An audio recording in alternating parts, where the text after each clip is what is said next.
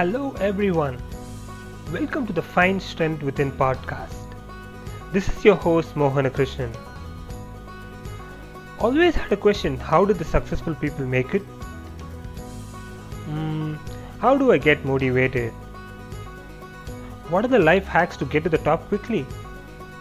Well, I can't guarantee you I can help you with all of those questions, but I can assure you I can try. With this good hope, let's start our episode. Hope you all enjoy it. On today's episode, we have a very dear friend of mine, Irfan Hussain. Irfan Hussain is a part of the Indian Armed Forces. He is an assistant commandant in the Indian Coast Guard. He is also an international tennis player who's represented India in multiple occasions. With his theme of unsung heroes in our Find Strength Within podcast, Irfan happens to be a good match. So, welcome, Irfan. It's an honor having you to the show. Thank you, Mohan. It's so nice to be on show with you. Thanks, Irfan. Yeah. With this theme of unsung heroes, I thought uh, Irfan is a very good example. Uh, so I just thought I'll have a quick chat with you. Uh, let the listeners know about your tennis journey, the stint at the Indian Coast Guard. Let's start with the first question, right? Um, uh, let's jump to the Indian Coast Guard. I know you were an international tennis star, but then you shifted to uh, the Indian Coast Guard, right? Like uh, from a tennis star to an assistant commander at Indian Coast Guard. How did that shift happen? Like, um, were you really passionate of serving uh, the Indian Armed Forces? Uh, how did that actually happen? Well, uh, like you said, uh, tennis and um, the armed forces have always been the two passions that I've always had ever since I was a kid. So uh, I played a lot of tennis uh, during my college days, post that, and even during my school days, uh, played lots of tennis. And then uh, sometime just after I finished my master's from Anna University, I um, I, I, I, keenly pursued uh, uh, service selection board interviews.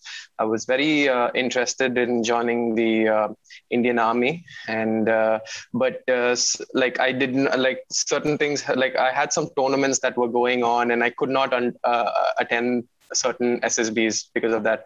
And suddenly, like I got a call from Coast Guard SSB, and uh, I attended it, and it was my first service selection board interview, and uh, they picked me straight. I was recommended straight, so I did not even think about you know pursuing the army because it was my dream was to be part of the Indian Armed Forces and undergo that military training and all that, and it happened. It happened. So yeah, that's that's how I saying... got there. It's my passion. Oh yeah, so it just happened, right? Like uh, destiny throws uh, different lines you, just have to pick up. So something like that, right? Absolutely. Absolutely. Like um, I remember, I remember, you know, going for those SSB uh, interviews, and there are like a, uh, so many rounds before you know you Correct. get recommended.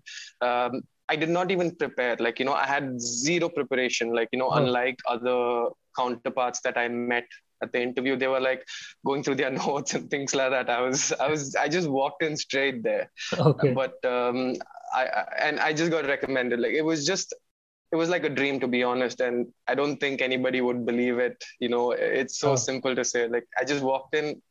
I fe- they felt like i was a good match for their job criteria. And um, I, it was yeah, like a very easy walk for me but yeah it was tough like because um, the cut is very hard like you know like uh, I, I remember close to 12000 13000 people appeared for the interview right? And only like 45 were picked, and I was one of them. So yeah, yeah, that those are the odds.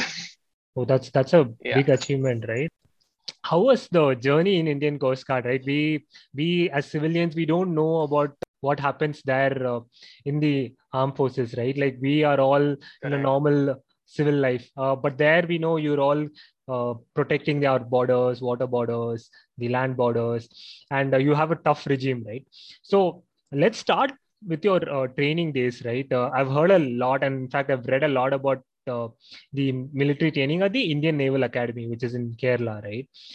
so talk us through the rigor there. Um, any memorable incidents, or and what did the training actually make you? Yeah.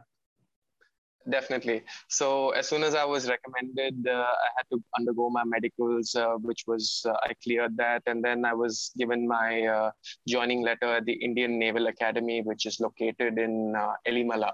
Uh, it's a beautiful place. if you walk into that place, you'll think it's some five-star resort, but it's not. For okay. especially um, the people who train there, the trainees like me who train there, and um, it was a it was a beautiful place like it's it's mm-hmm. incredibly located uh, you know there is a it's a hill overlooking the ocean so Ooh. from wherever in the in the academy you will be looking at the ocean it's a beautiful view wow. but then our regime there was very tough very tough mm-hmm. and uh, first and foremost thing that they try to do in the military training is break your cycle. Like you know we barely get time to sleep and uh, like we I, have had nights where i was standing and sleeping and things like that because it was that crazy. Yeah. So it's a tough uh, like you know we morning we wake up and we wake up at like four in the morning and there is uh, training, running, you know, like lots and lots of running and lots of fitness. Then there'll be parade. There are so many things, and it's a huge academy, and it's uh, there. It's it's uh, there are a lot of hills and uh, uh valleys of sorts, and it's a lot of climbing also and it's actually one of the largest military academies in Asia. Oh. Um, it's it's huge, it's massive, and there is a tropical rainforest inside the academy. You won't oh. believe it. Oh. So uh, it's a tough routine, but I was uh, very keen on pursuing, uh, you know, undergoing this training because like it gives you. Uh, it shows you a different, uh, you know, thing in life which you cannot experience as a civilian. I wanted to undergo this training okay. and I did it. And I'm very happy that I was successful nice. enough to nice come through have, it. And yeah. you have any memorable incident there? Memorable incidents. There are so many actually. Okay. Um, in the academy um, in the academy was a little bit easier for me because uh, easier in the sense like uh, i was a sportsman. I, had, I came from a sports background so i was reasonably fit and i was able to withstand the training that they were imparting us there. Um, unlike some of my counterparts who were from a civilian background they found it a little hard but uh, memorable incidents like um, I'm not able to pick one to be honest. like okay. uh, I was, okay. uh, I was uh, the um, you know when I walked. I'm sure uh, you would have won the tennis tournament there. yes, I did. I was going to tell you that. But here's the thing. So when I walked into the academy, right, like nobody knew that I play tennis. Okay. So uh, nobody knew there were, and that's, uh, I think the first or the second week we had the INA uh, open. It's called it's the INA Tennis Championships, uh-huh. and there are seen in the academy itself. There is a very strong hierarchy. Mm-hmm. right like you know there are like junior cadets um, uh, like you know second termers third termers and then uh, the final termers are called um, midshipmen so they are like uh, so everybody it's a very strong hierarchy uh, so when I joined, I was the junior most, obviously, and um, usually the senior most cadets, like the midshipmen that I was talking, uh, that I was just telling you, yeah. uh, win all these championships because okay. they have spent time in the academy yeah, and all yeah. that. Um, usually from civilian background. So when I walked in there, nobody knew who I was. Like, you know, okay. they had no clue that I played some tennis before, and they just uh, it was i just walked in and I, I didn't drop a single game because obviously it's not yeah. the it's obviously not the, the the the level that i was playing and um, i got a lot of recognition in the academy you know uh-huh. they give you a lot of privileges like you know once oh. you win like we basically in the academy our uh, academy is split into six squadrons so it's like different houses basically so, mm-hmm. um, so we have a lot of protocols that are followed. For example, um, you be given some the, whatever is given additional to what your term is uh, eligible for is called a privilege. Okay. You know, it could be having an extra toast in breakfast, oh, or okay. it could be as being one minute late for a um, a muster where people gather okay. up every morning and evening those are the privileges that are given and okay. there will be some leeway within the squadron um, you know there are a lot of punishments that we get you know Yeah, are, that those are purposely you know given to us Yeah. but um, yeah, sometimes when you win some medals for your squadron um, you will be exempted from that so nice. yeah like Okay. that's what happened But like, Yeah. can you say that at the end of the training, you were uh, completely groomed as an officer? Like, you had a lot of changes in you? absolutely uh, without any doubt i don't Oh, think uh, um, the training made all the difference even Okay. though i thought i was uh, reasonably well groomed i came from a city upbringing like Right. being brought up in chennai and all that in Yeah. spite of that there was a tremendous change when i was passing out Wow. uh, like it could be as simple as uh, you know how you eat in a dining table. We had a huge mess table and all the etiquettes that had to be followed and everything is imparted to you. And uh, like the way you see life is completely changed by the time you pass out even though i spent an only small amount of time in the academy it is a life changing experience and i also realize how much i can push myself like you know Yeah. i could go without sleep for a very long time i know it's not good for you but you know like i could go without sleep when the job requires you to Mhm. you know do that. And uh, i know how hard i can push myself. I learned a lot of survival skills there. So in in in our training there is about um, close to 5 to 6 days that we spend uh, in the forest in the tropical rainforest in Ke- uh, in kerala with absolutely nothing. You have to survive. It's survival. You just have to survive. As simple as that. Wow. um, you you don't have anything. You carry your own tents. You pitch your own tents in the forest. And uh, it's they give you tasks to accomplish like you know like there are uh, you have to navigate yourself in the densest of forests that i've possibly ever seen my entire life and um, such things like that like i learned a lot of life skills basically I know Mm, how to I know how to dig a snake trench. I know how to make a raft from barrels and I know yeah so many things. I know how to climb a tree. All these things nobody teaches you. So but the academy uh, they they impart this knowledge into Wow. you somehow or the other. Oh, that's really Yeah. interesting to hear, right? Like we at civilian life have no clue what all these things, right? So yeah. it's really yeah. interesting to hear that, Irfan. Thanks for highlighting that. So the next question is after your training, right? Post your training uh, at the INA, you joined as a frontline fleet for the Indian Navy, uh, and you served inboard frontline warships for several years, and also you were deployed Yes. in missions to Africa. So tell us about that job, right? Um, I mean, these stuffs are all completely fancy for us, right? We have no idea what it means. Uh, but just throw us some light. Uh, what what are the roles and responsibilities you had there? Yeah. So, you know, the, the reason why we are trained so hard in the academy is because uh, as soon as you finish your uh, training in the academy, um, you are directly responsible to almost, uh, I mean, uh, about 150 men directly report to you. So okay. that is how much responsibility as you you have as a immediate pass out of the academy as an uh, assistant commandant. So on board ships. I was on board uh, frontline warships. Uh, I was uh, I was on INS Kochi, which was uh, in Mumbai. It is a stealth destroyer of the Indian Navy, and uh, as soon as you join the fleets, basically. Uh, you have a tons and tons of responsibility as an officer. So all the juniors, all the subordinate officers, all the um, in the in the navy and in the coast guard, they call it as um, you know, uh, sailors and seamen and all that. They are one step below officers. Close to 100 of them uh, report to you directly. So your responsibility is immense. Like, you know, you're responsible for their well-being, you're res- uh, of their well-being and yeah, whatever they will listen to every single command that you give. That's how much control you have. If you ask them to jump into a well, they won't even ask you twice. You know, they won't ask you why you're doing uh, giving such commands they'll just do it so that is the responsibility that is you know um, But how did you take it, right? You were you were just somewhere around 24, 25, I mean mid 20s 26 yes and correct, suddenly correct. you have 150 people reporting to you, right? How did you take it? That's that's Yeah. really tough, right? A lot of pressure.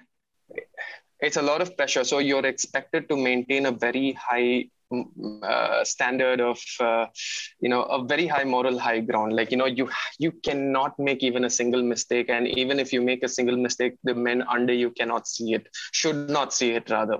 Like you know once they see a chink in your armor they'll be like okay. So they'll be like okay our uh, sir is like this sir is like that. You know they should never talk to you never find a mistake in you. You have to be perfect throughout. So it was hard man. It was very hard to be honest like to maintain that level of decorum and like it could be as something as simple as wearing a our uniform is white and the ships that we work in are very greasy and wherever you touch them it becomes black. So it's about maintaining your uniform and like you know you have to be you have to always give your best. It, it could be as simple as having a perfectly ironed uniform all the time. So you know um, i don't want my my men under me to see me having an, a dirty uniform and things like that. Okay. so it, it it boils down to the individual. And there's no one going to be checking me. Of course i have a commanding officer who's above me and all that. But I only report to him, and it's not like he checks me. So I have to hmm. maintain my own level of uh, integrity towards the service and things like wow. that. So really nice. yeah, as soon as I passed out, I joined. Um, I joined the. I joined uh, in a squadron in Kochi in this ship called INS Tir. It is a um, it is a offshore patrol vessel of the Indian Navy, and we did a lot of um, sailing and things like that. It was a very nice experience to start off with, and um, we were part of a humanitarian mission in Africa, and we also participated in a lot of diplomatic missions in uh, Mauritius, where we were invited by their uh, president to be part of their national day parade and so many things like that. And when we did a lot of humanitarian aid like dropping off provisions uh, to all these uh, african islands in the indian ocean uh, could be a small place like reunion island or madagascar or uh, all those places. And then we did a lot of patrol on those areas because they are um, you know infested by pirates so we had to take care we have to we, we did the patrolling to see if everything is okay and all that. And uh, yeah I, I, spent quite a bit of time in uh, places like tanzania uh, doing a little bit of community work. It was very interesting.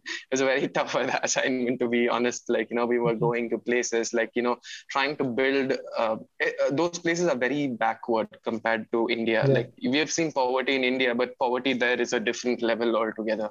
Like, you know, that is way below what we see here, to be, you know, having seen things here. So, yeah, India does its bit. Like uh, as a country, we try to, you know, um, try to help out other countries which are not as privileged as ours. So we do all that. So yeah, mm-hmm. that's how it is.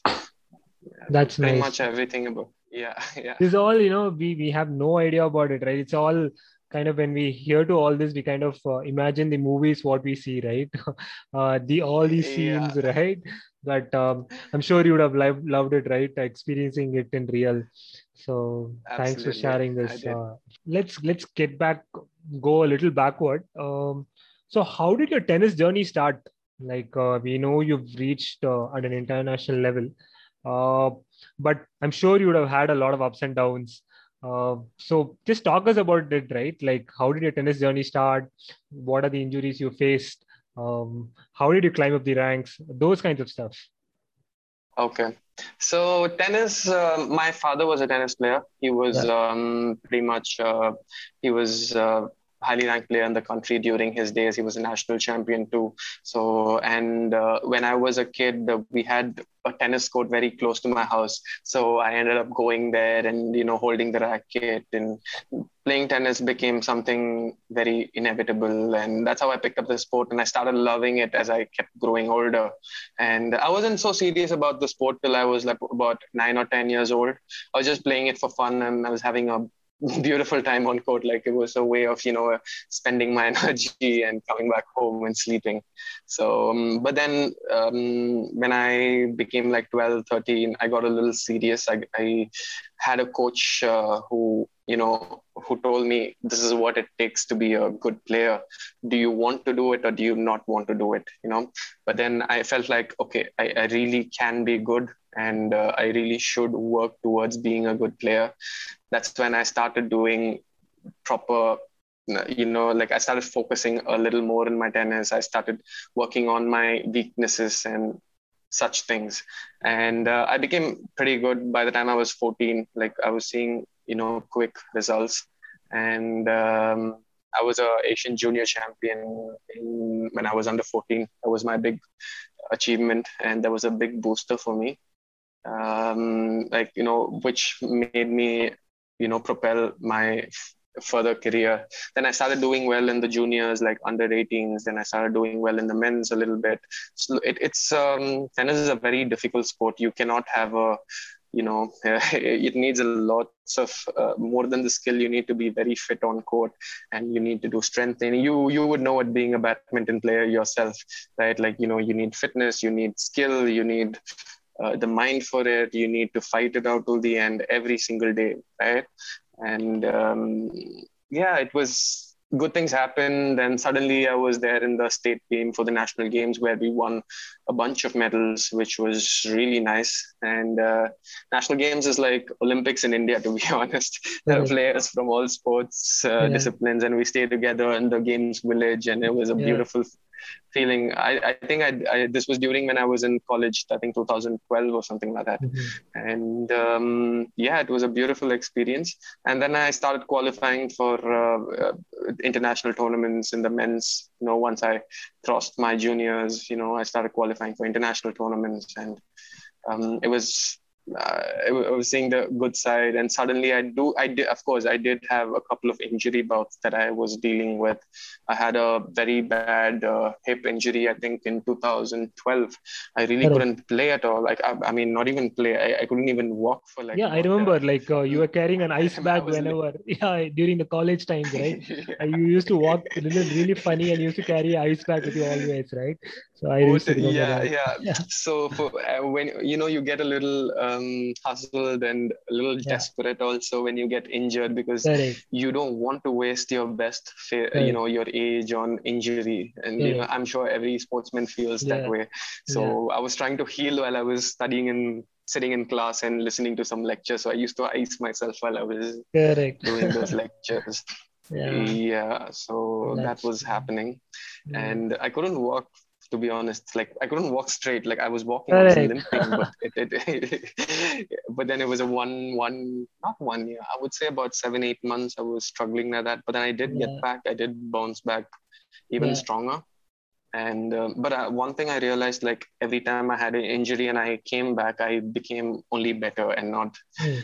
uh, worse. So oh that's I nice. always, yeah yeah yeah. I know it took time and all that but um, um, I, I always had better results you know mm-hmm. after my injuries. I had another bout of injury in i think 2016 this was right before i joined, uh, you know, cleared, joined the armed forces. Just before that, say about three, four months before that, I was again bedridden, literally again, same oh, hip injury, could mm-hmm. barely walk for a long time and um, it was very bad. I was on painkillers the whole day.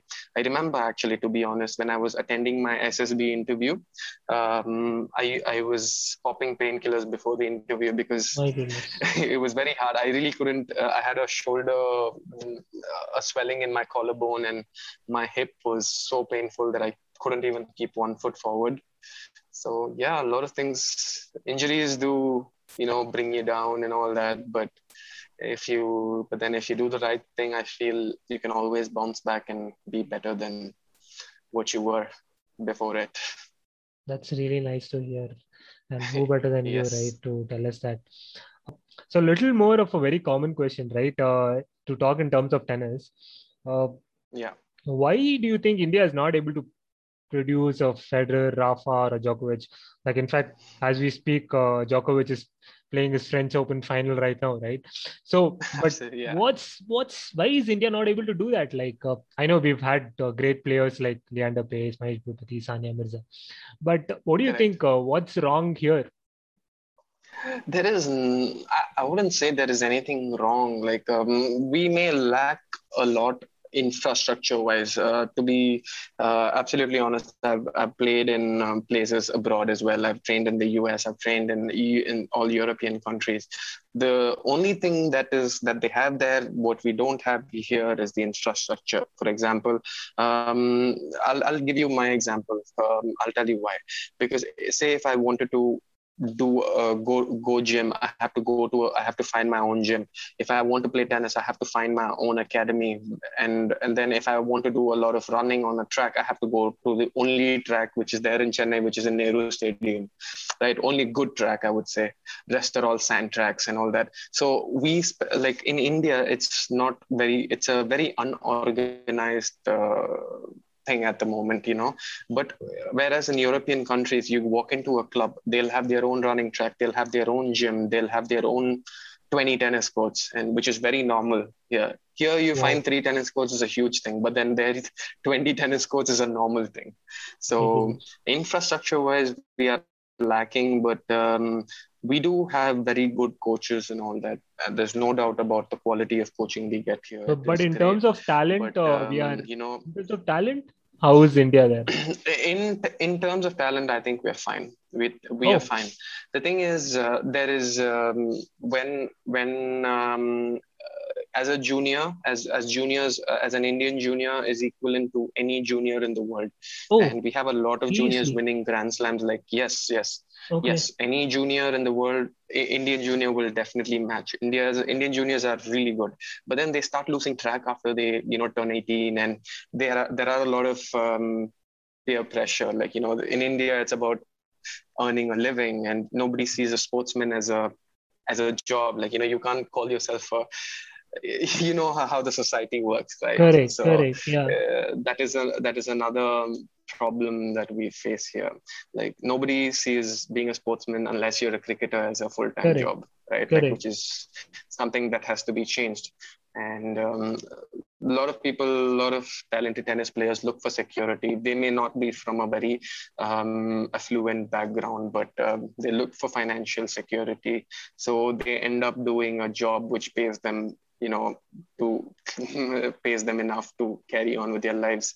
And yeah we need a more organized system here and we need some money coming in either from government or from private companies. It's slowly coming up. I see a lot of uh, players being supported by foundations these days. For example, right, like there are so many such foundations. Like I think Rahul Dravid has a foundation.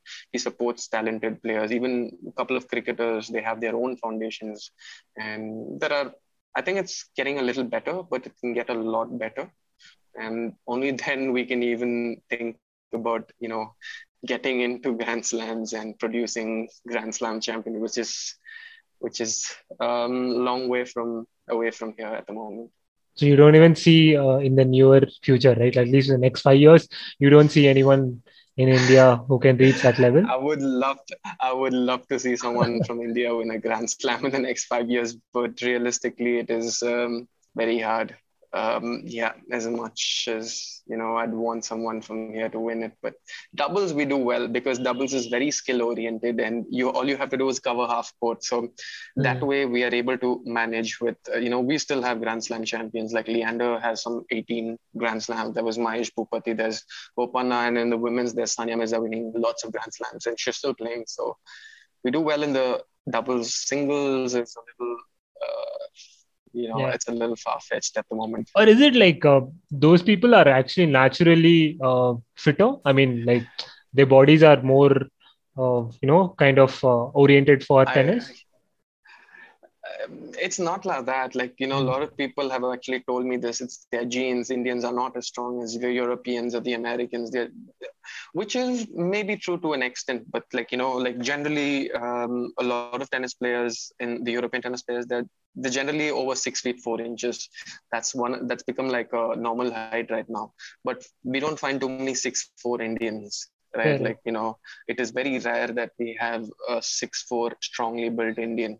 But then, having said that, it's not like you can't be as you know compete against the six a guy who's six feet four inches when you're just five feet eight inches. You you can still compete. You have to work on your strengths and you know you have to work on your like i'm sure the guy who is six feet four can't will have some weaknesses and he yeah. he probably finds uh, bending low and hitting those low balls hard. So we have to exploit what we have and we can only do with what we have at the moment. So you know we can't expect to have their genes or be that tall or be that yeah. strong a lot, lots of players have done it in the past it's not like we have not had mm.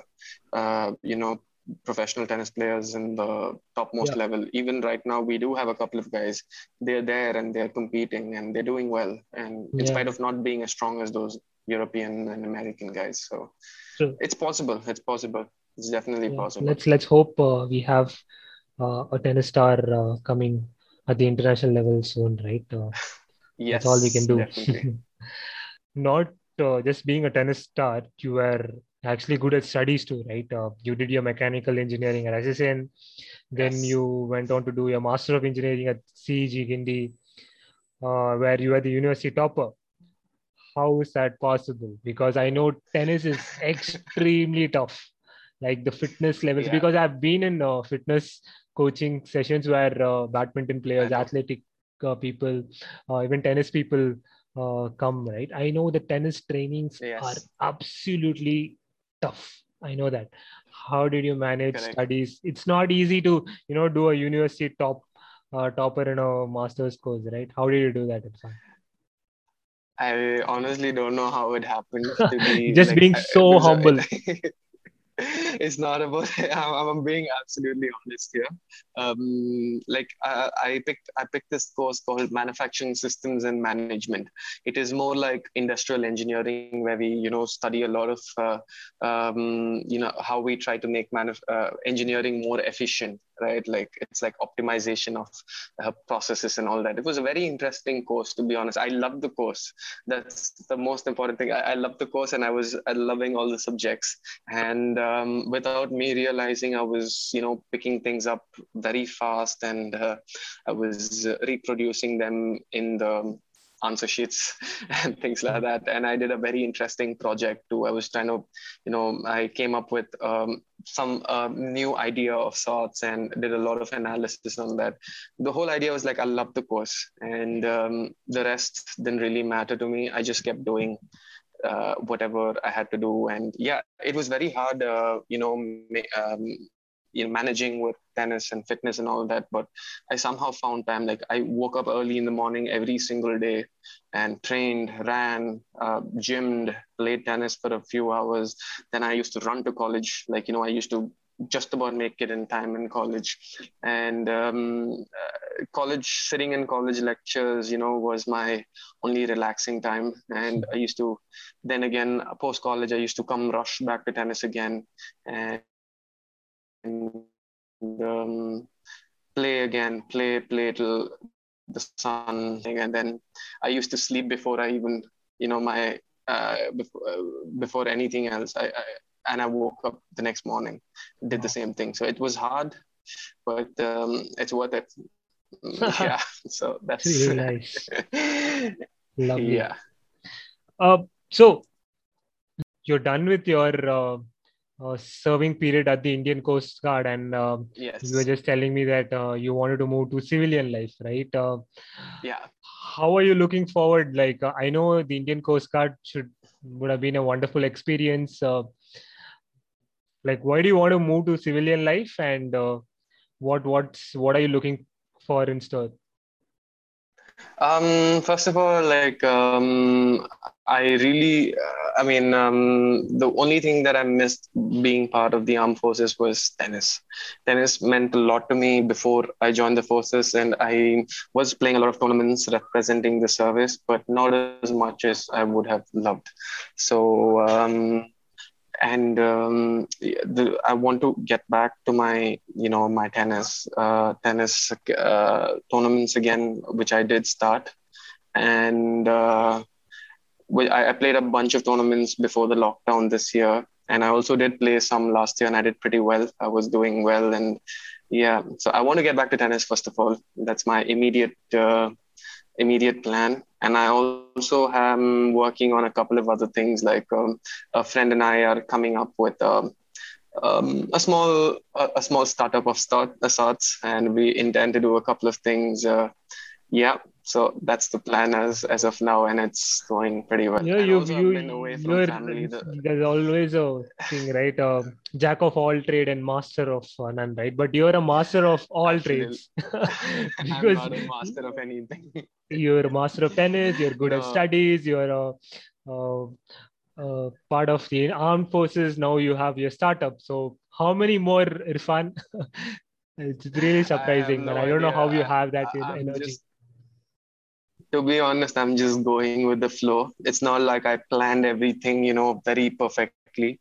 I only take things as it comes, and that's one thing I learned being part of the armed forces. You cannot plan anything, and okay. you can only act on what is in hand. so okay. that's what I'm doing at the moment. And uh, yeah, can make the best of what I have. Wow, that's a lovely quote to finish. Uh, with this, we actually come to the end of this interview. It was lovely talking to you, Irfan. It was a pleasure uh, to know about your experience at the Indian Coast Guards and a lot of lovely conversations on tennis and your journey to yeah. getting to the top, right? So it was lovely having you here. Uh, I hope uh, this helps a lot of listeners to you know get motivated. And uh, thanks for spending your valuable time, Irfan. Thank you, Mohan. I really enjoyed being part of this um, new initiative of yours. I hope you know it goes places, and all the best to you. And yeah, I really enjoyed. Thanks a lot for spending your valuable time listening to our podcast. It was indeed pleasure having you here. If you like this episode, please rate, review, and subscribe to our podcast, Find Strength Within. I'm constantly looking out for feedback from my listeners.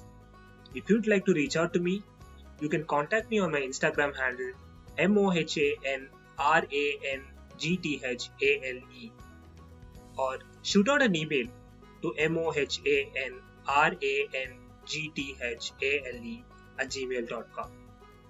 So excited to see you back on the next episode. Take care, stay safe, namaste.